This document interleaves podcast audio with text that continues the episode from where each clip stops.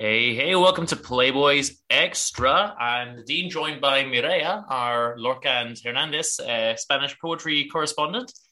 And we're going to talk about some Lorca plays. And up first on this episode, we have um, the Blood Wedding, right? The, well, yeah, Blood Wedding. Do you want to say it in Spanish or Bodas de Sangre, right?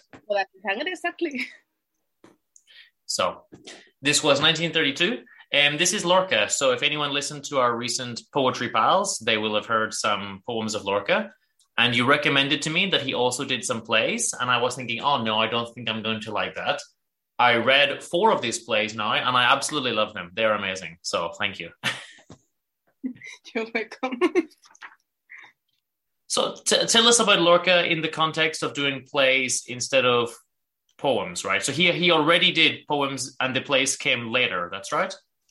Yes. Yeah. Yes. Um, there's a big difference between the poems and the the plays. The plays are like more mature, and yeah. he's doing more the, the Andalusian world as he starts to do in the gypsy ballads and uh, mm-hmm. poema del cante jondo. I don't know the title in, in English, so sorry. Don't worry. but yeah, you're you're right, and I think these are more mature, and these are well, to be honest, these are amazing. I I I read four and I loved all four, but we're gonna do episodes just on the top two. So today's the Blood Wedding. These are short plays. You can read them in an hour, maybe an hour and a quarter, something like that. You don't need long, you know. Enough per day. Okay, it's not, uh, you know, like a Shakespeare or something that takes three, four hours.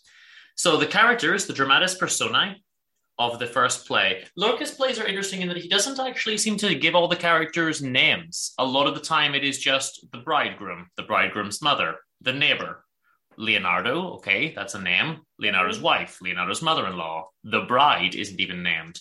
The bride's father. You know, so a lot of the time, these characters are not given names. Is there a reason for that? Do you know, or is that just the way he did it?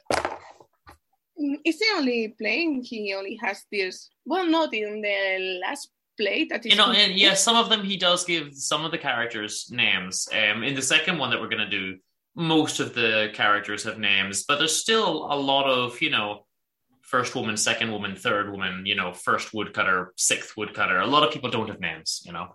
You focus only on the main character. I guess i guess.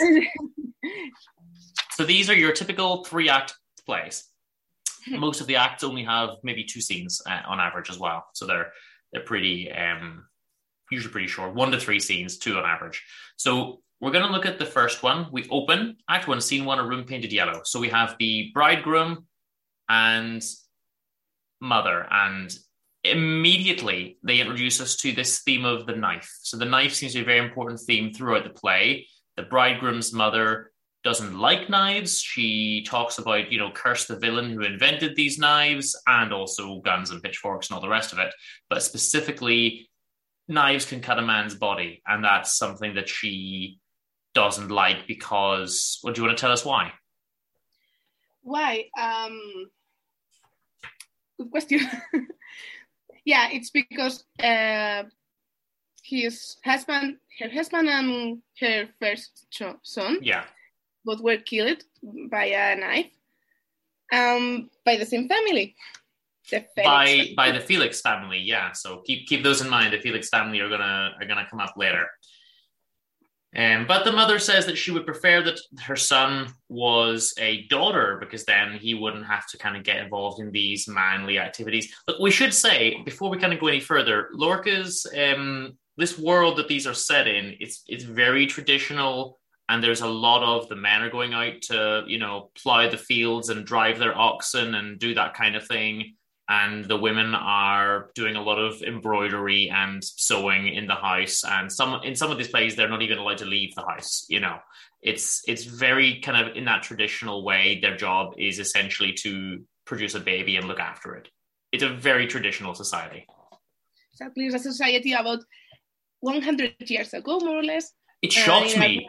Area these are the 1930s you know, not the 1830s. Like this is the same time that Agatha Christie was writing Poirot's. This is crazy that these are so traditional. we talk about the society in Spain in that moment. I think with Lorca and I'm sure with Miguel Hernandez that the society is deeply divided between the city and the rural world. And in the rural world, the people they didn't how to uh, write or read, so of course they're going to have these things. Yeah. I mean, in one of the plays, not one that we're going to review, they mention that in Madrid they have cars now. So it is set in the in the current in the time period. It's just that the the countryside seems to be way behind, you know, and that could be an economic issue as well, just poverty or, or whatever. But look, the mother and son get on quite well, and they joke around, and they say that the mother's old, and she wishes that she could go out into the vineyards the way her husband used to take her. The mother is obsessed with the dead husband and the dead son which you would understand if it was recent, but we are given to believe that it was years ago. You know, it was a good while ago. And she's that's all she talks about the whole play is how she should be there with her husband and her son. And she has this hatred of the Felix family, basically. Yeah, that's something that I I wasn't sure. You know, I have to reread the the book for this this podcast. Um because the other day when I went to see the, the play in the theater, the mm-hmm. first thing was in the the funeral of the of the son. That's so, right. I forgot that already. You just went to see this play. Yeah, really good. I recommend you to see it. awesome. And would you prefer reading it or watching it? Reading.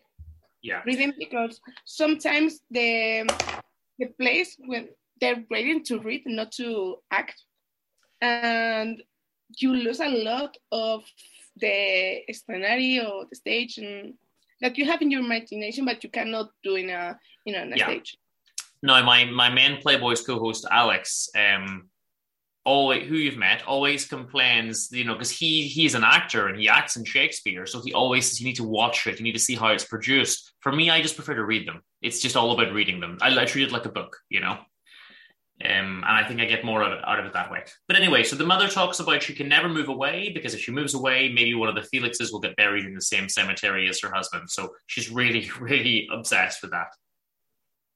And they talk about the fact that the firstborn will be a boy, so they're they they want this guy to get married and have you know kids.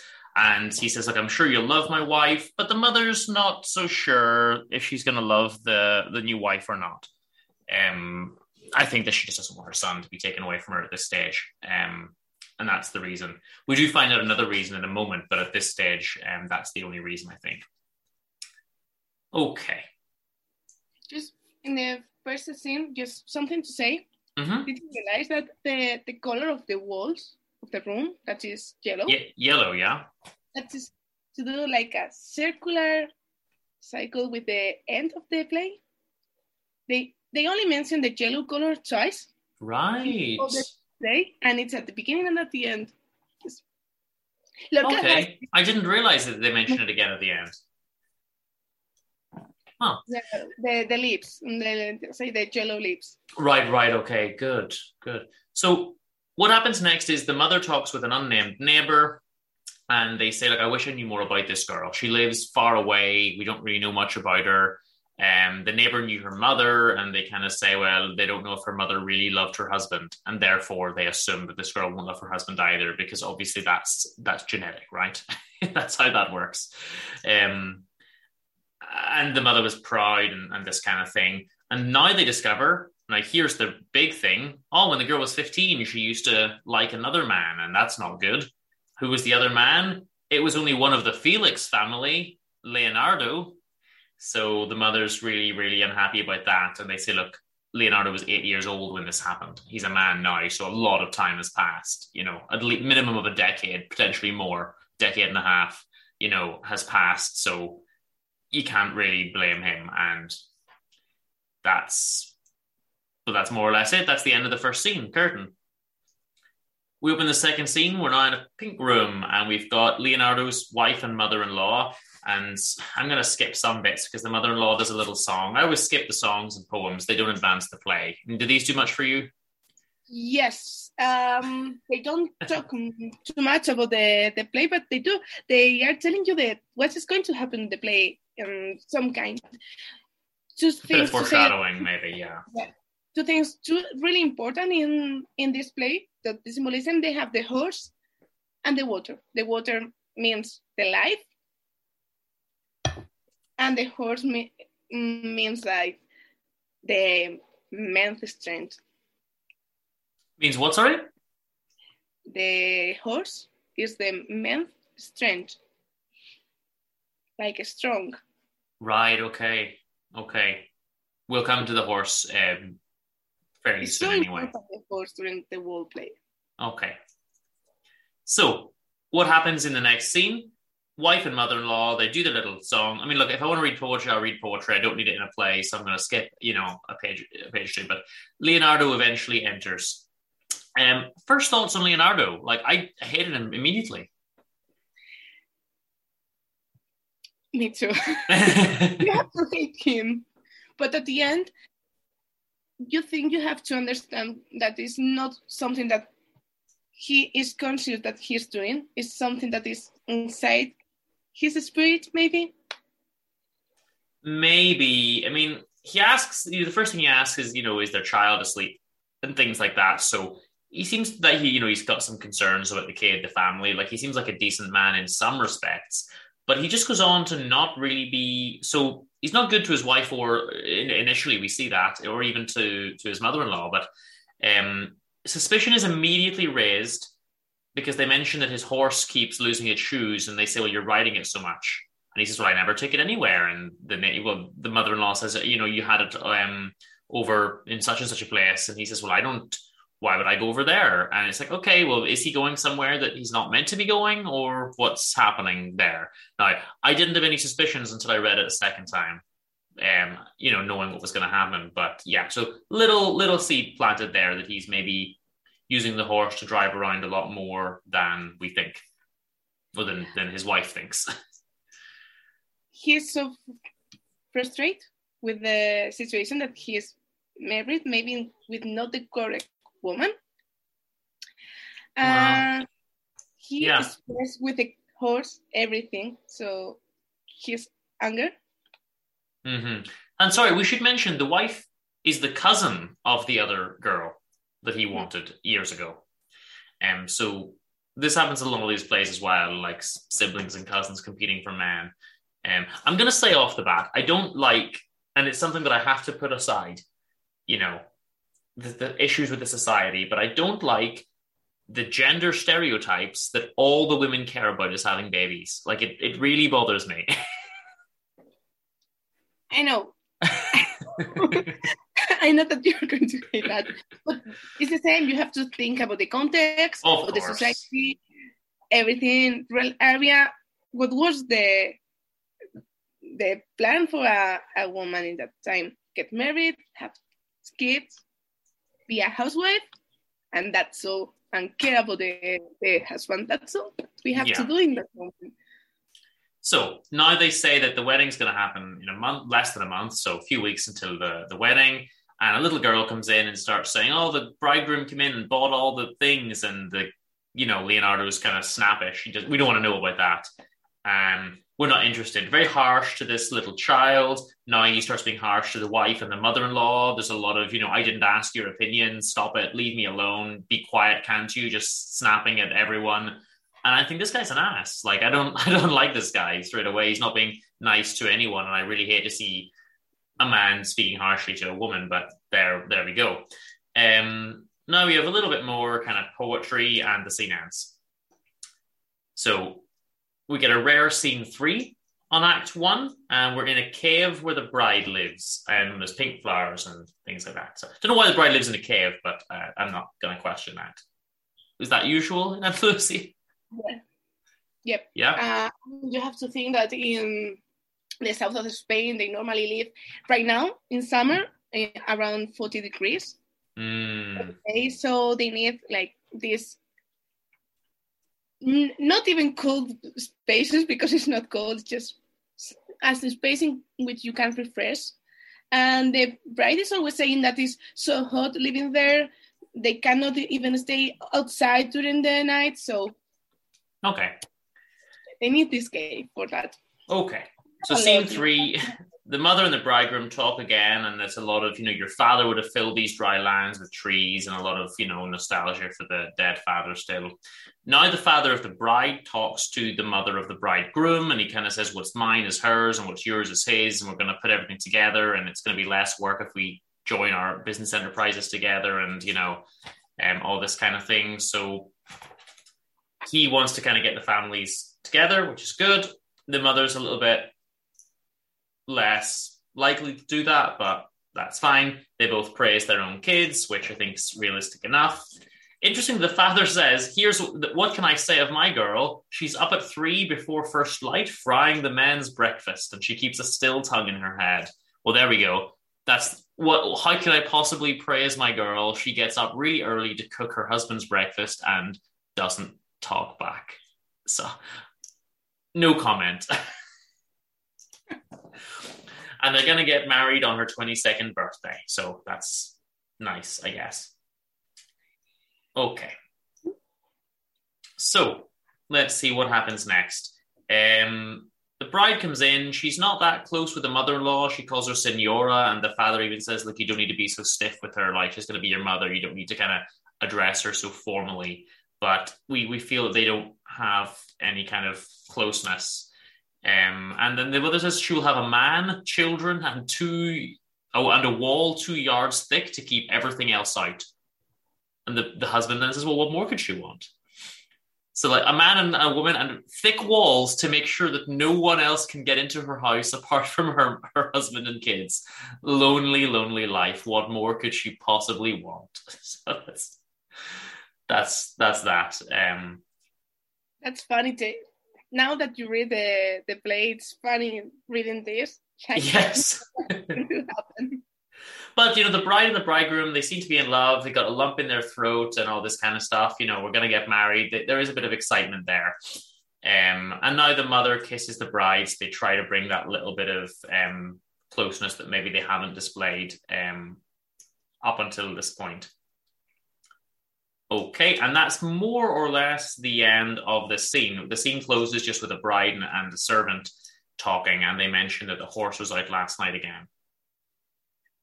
So here we have the horse again. Mm-hmm. Like, and they say, Who was talking to the bride? And they say, Well, it must have been her fiance's horse. And says, No, no, it wasn't. And the servant says it was Leonardo's horse. And the bride says, It's a lie, it's a lie. Damn your filthy tongue. Shut your mouth. Curtain. But it's Leonardo because they see him. Yes. So, Act Two, Scene One, back to the bride's house. Okay. Bride and the servant are there, and we know at this point that the servant knows about what happened with the bride, but the servant's being a bit.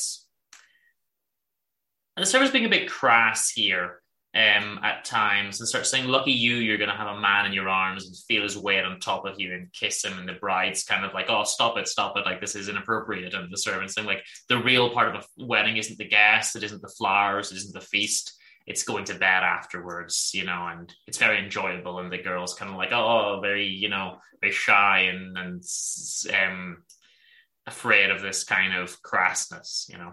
Yeah, because they don't even kiss. In that moment, they didn't kiss before getting married or just they went to the to the park maybe and they chat uh, for one hour or two. Oh the girl was uh, always with someone. That is called normally La Celestina. That is another book. Mm-hmm. and the title comes from these people that yeah, I might have heard of it. so okay. that's the important part of the wedding of course so now Leonardo arrives, the first to arrive for the wedding. He's he's there early. He wants to make sure he doesn't, you know, miss anything. And he said, and he talks to the bride, obviously, and she doesn't even want to talk to him at this point. And they say, "You're going to kill that poor horse. You're riding him so fast." Um, the servant says, "He's got all the way there. His, you know, his wife will catch up. Who cares? He's come to see the wedding." And she's like, "Well, why do you want to see my wedding?" And he says, "Well, I saw, I, you know," she says, "I saw yours. You know, she had to watch him get married to someone else, so now he's going to watch." Her um, get married to someone else as well. But they do, they do both seem a little bit sad about the fact that they are both married to other people now, um, and that's that is a shame. But it's kind of what's what's done is done, I suppose. He's been married to someone for for a number of years, you know, so that's that's that. But her wedding is just about to happen. Um, but they mention like this burning inside and all this kind of stuff. So they, they do still have a lot of feelings for each other. Mm, which kind of feelings? That's something uh, important to say. There's not like a romantic feeling, it's just sexual one. It seems to be just sexual, yeah. And eventually the servant kind of reminds Leonardo that this girl's getting married and chucks him out, and then some little girls sing. Okay. Yes, so some little girls sing for longer than I remembered. Uh, several pages of singing. Some guests come in and they all continue singing. What five pages with us? Oh my goodness, about five pages of singing. Okay, it's longer than I remembered. Um, and now the bride comes in and they talk about you know the material of her dress and perfume and all the kinds of things that to this day people still think is important because we live in a materialistic culture dominated by the media. Um, talk about her shoes and so on and so forth.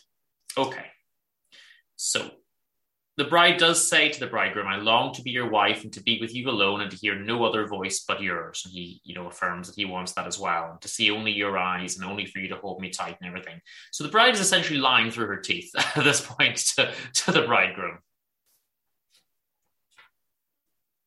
And then we get more songs, and now the Leonardo is with his wife, and um, Leonardo is going to the church again for, the, I guess, for the next part of the ceremony, whatever he seems really uninterested, but he's just like his wife. You can go in the in the cart. Like I don't really care how you get there. And the wife says, "Look, I'm not going alone. Like we should arrive together."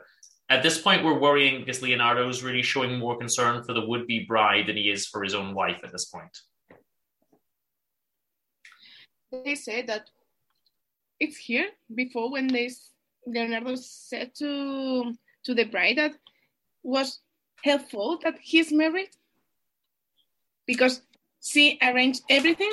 Yes, the... I think I think he just mentioned that a moment ago. Yeah, but you know, well, okay. Look, we'll we'll leave it as it is. I should say though, at this point, it looks clear what's happening with Leonardo. I didn't realize the first time I read this. Like I was shocked by what's going to happen, and um, because I don't think ahead when I read. I just take what the author tells me. Um, so I was very shocked by the preceding events. So move on to scene two. We're outside the cave um, and servants doing a bit more poetry.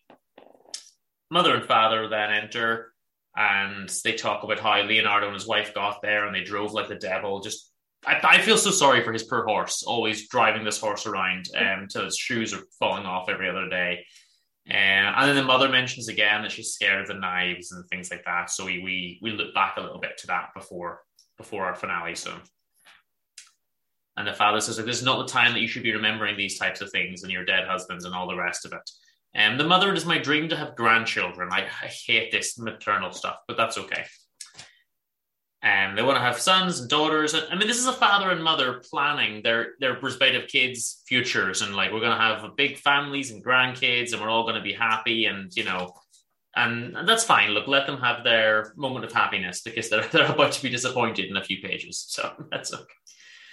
Um, and Leonardo's wife comes in and she wishes them good fortune as well. So that's all fine. And trying to see what the next important thing is. Just a bit of chatting with the husband's um, cousins and things. They all come to dance. Um, there's a, a, gift of orange blossom that was made. So I don't know if there's any significance in that. Yes, um, it represents the purity right. of innocence of a woman just being virgin before getting, getting married. That's it.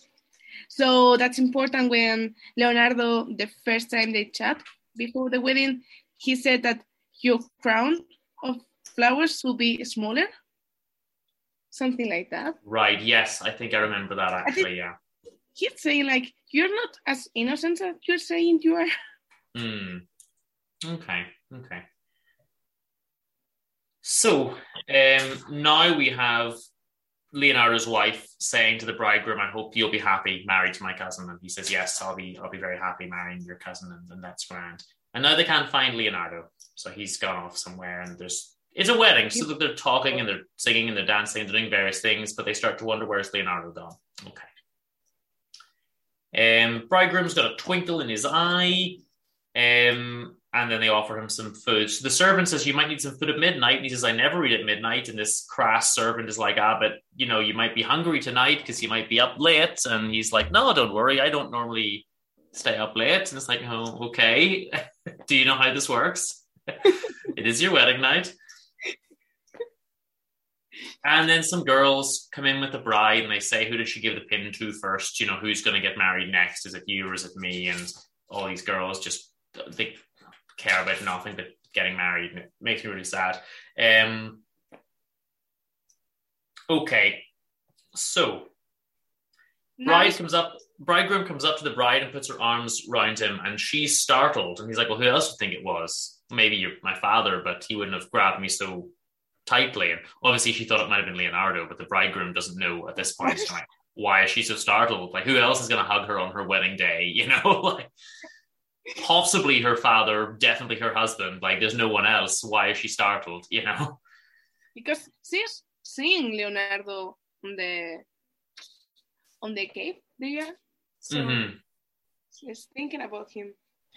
Leonardo's gone and the horse is gone, and we find out as well. The bride is distressed and she wants to lie down and rest. Bridegroom seems to be okay with that. If that's what you want, let's rest, you know, but maybe just try not to be too difficult tonight. It is our wedding night. Um, and the bridegroom says it's a bad day for brides, and that's that's a shame. Um, because it, you know, it's always sad. People care a lot about their wedding, and it is sad if it doesn't work out. But anyway, mother wants to go back to her own house. So father comes in. Where's my daughter? She's inside. Oh no! Now they can't find the bride either. So this is where things really start to develop. Leonardo's wife comes in, they've run away. And the mother starts to say about the father, she's a bad woman for, you know, the daughter of a bad mother. So it's always the mother's fault. Like, it's not the man's fault. I, I notice, like. The same as happened with Leonardo. It's something that they have on their plot. Like, something that comes from the family. They said at the beginning of the play that the mother of the bride didn't love well the. Yeah, yeah, they did say that. So, but okay, that's that's fair, I suppose. Um, but there's no sign of them. The horse, and they, they look to see who's got a horse to um to go after them. And the father says maybe she's thrown herself into the water tank and drowned herself. And the mother says only decent girls do that. so only decent girls kill themselves from their shame, not not your kind of uh, daughter, you know. And then they all go after them. They all say, "Let's chase them. Let's find them." It is the hour of blood, and that's the end of Act Two. So let's be quick here. We'll summarize Act Three. We're out in the woods at night. I'm going to skip a lot because we have three woodcutters. Basically, they talk for several pages, but all they say is they're going to go catch these people. Yes, exactly. And we have the the moon. Yes, so they, they the oh, woodcutters talk about how they're going to catch them, and they men- they mention the knives again. Just that comes in in the imagery and the mingling of the blood, and it's good imagery. It just doesn't advance the plot. And then we have the moon. Um, you know, the moon for Lorca it's going always to represent the death, and yes. here we have death twice because the the old lady. How it's said in There's an old beggar woman as well talking so, with the moon. That's the, the double death. death. It's double death. Um, working together. Double death. So remember that in two minutes' time. it's been uh, there's been a premonition of of it here. Although it was weird for me having the moon as a character. That's unusual, but that's fine. Um, and some of the imagery in these poems is, is good. If you want to, to read them, I do recommend it.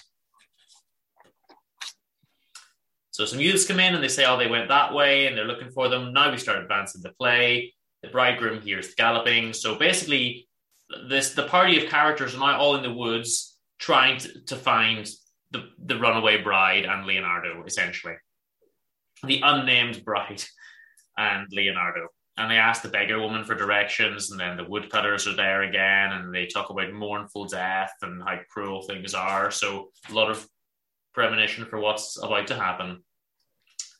Um, now Leonardo and the bride are together now, and this is interesting because we find out now that the bride initiated this, not Leonardo. She saddled the horse. She takes him by the hand after she gets married. So she gets married, then leaves immediately afterwards with another man, and she's the one who instigated the whole thing, not Leonardo.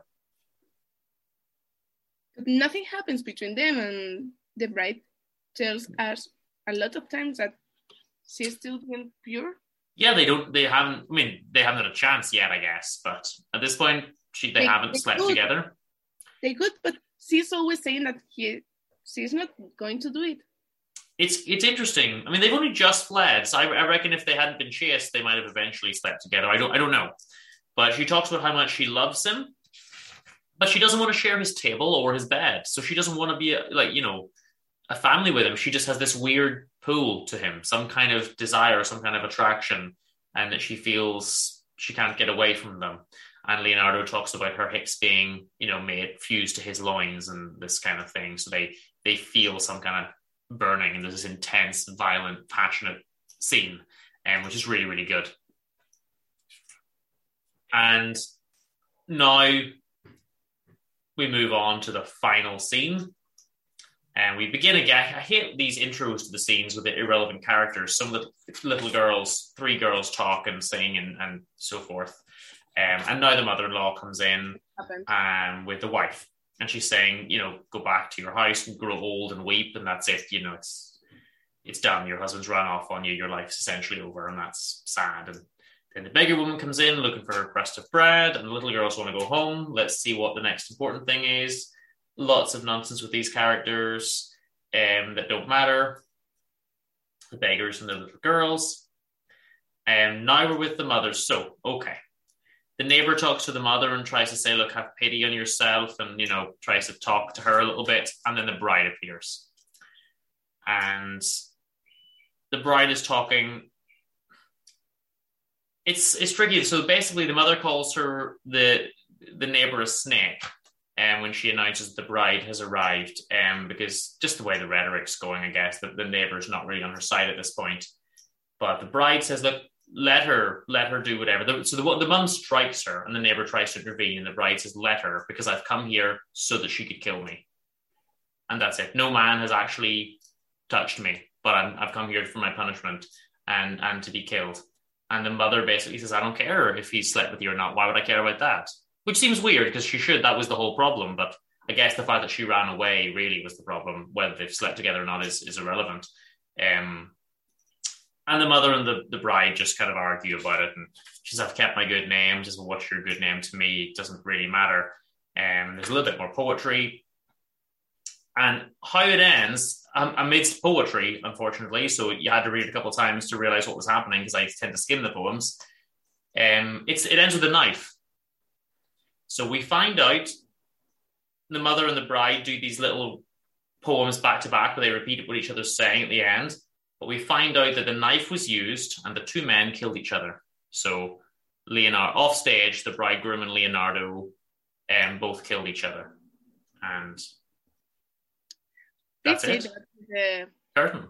The, the end of the, the previous scene, they say that, that they both killed themselves. Like one killed the each other. Yeah, and they say they talk about two love-driven men killed each other with a knife that hardly fits into the hand. Um, two fine men left with yellowing lips, you know, and the the poetry is very good. And the neighbors weep, and everyone kneels on the floor, and the play ends. I love that that romance, romance that leads to death. I love that's great literature. you didn't mention the the the last scene when the the bride says like to the to the mother that you would do the same yeah she says when she ran off with him you would do the same yeah because, because there's just this attraction or she cannot do it it's something that he has to do yeah but that's you know if i that's not what I would be saying to the mother after running away on her son. Oh, I had to do it. You would have done the same thing. There was no, the guy was just irresistible, you know. but anyway, it was a really, really good play. I, I give it an A. I, I really, really enjoyed it. Think it's easier to understand when you have read before the Gypsy Ballads. Mm. Um, but although I skipped the poetry, it's the, the poetry is good. Doesn't necessarily advance the plot, but for any fans of Lorca, it's worth reading. You know, um, very very good play. So that has been our thoughts on the Blood Wedding, and we're gonna do a second one very soon.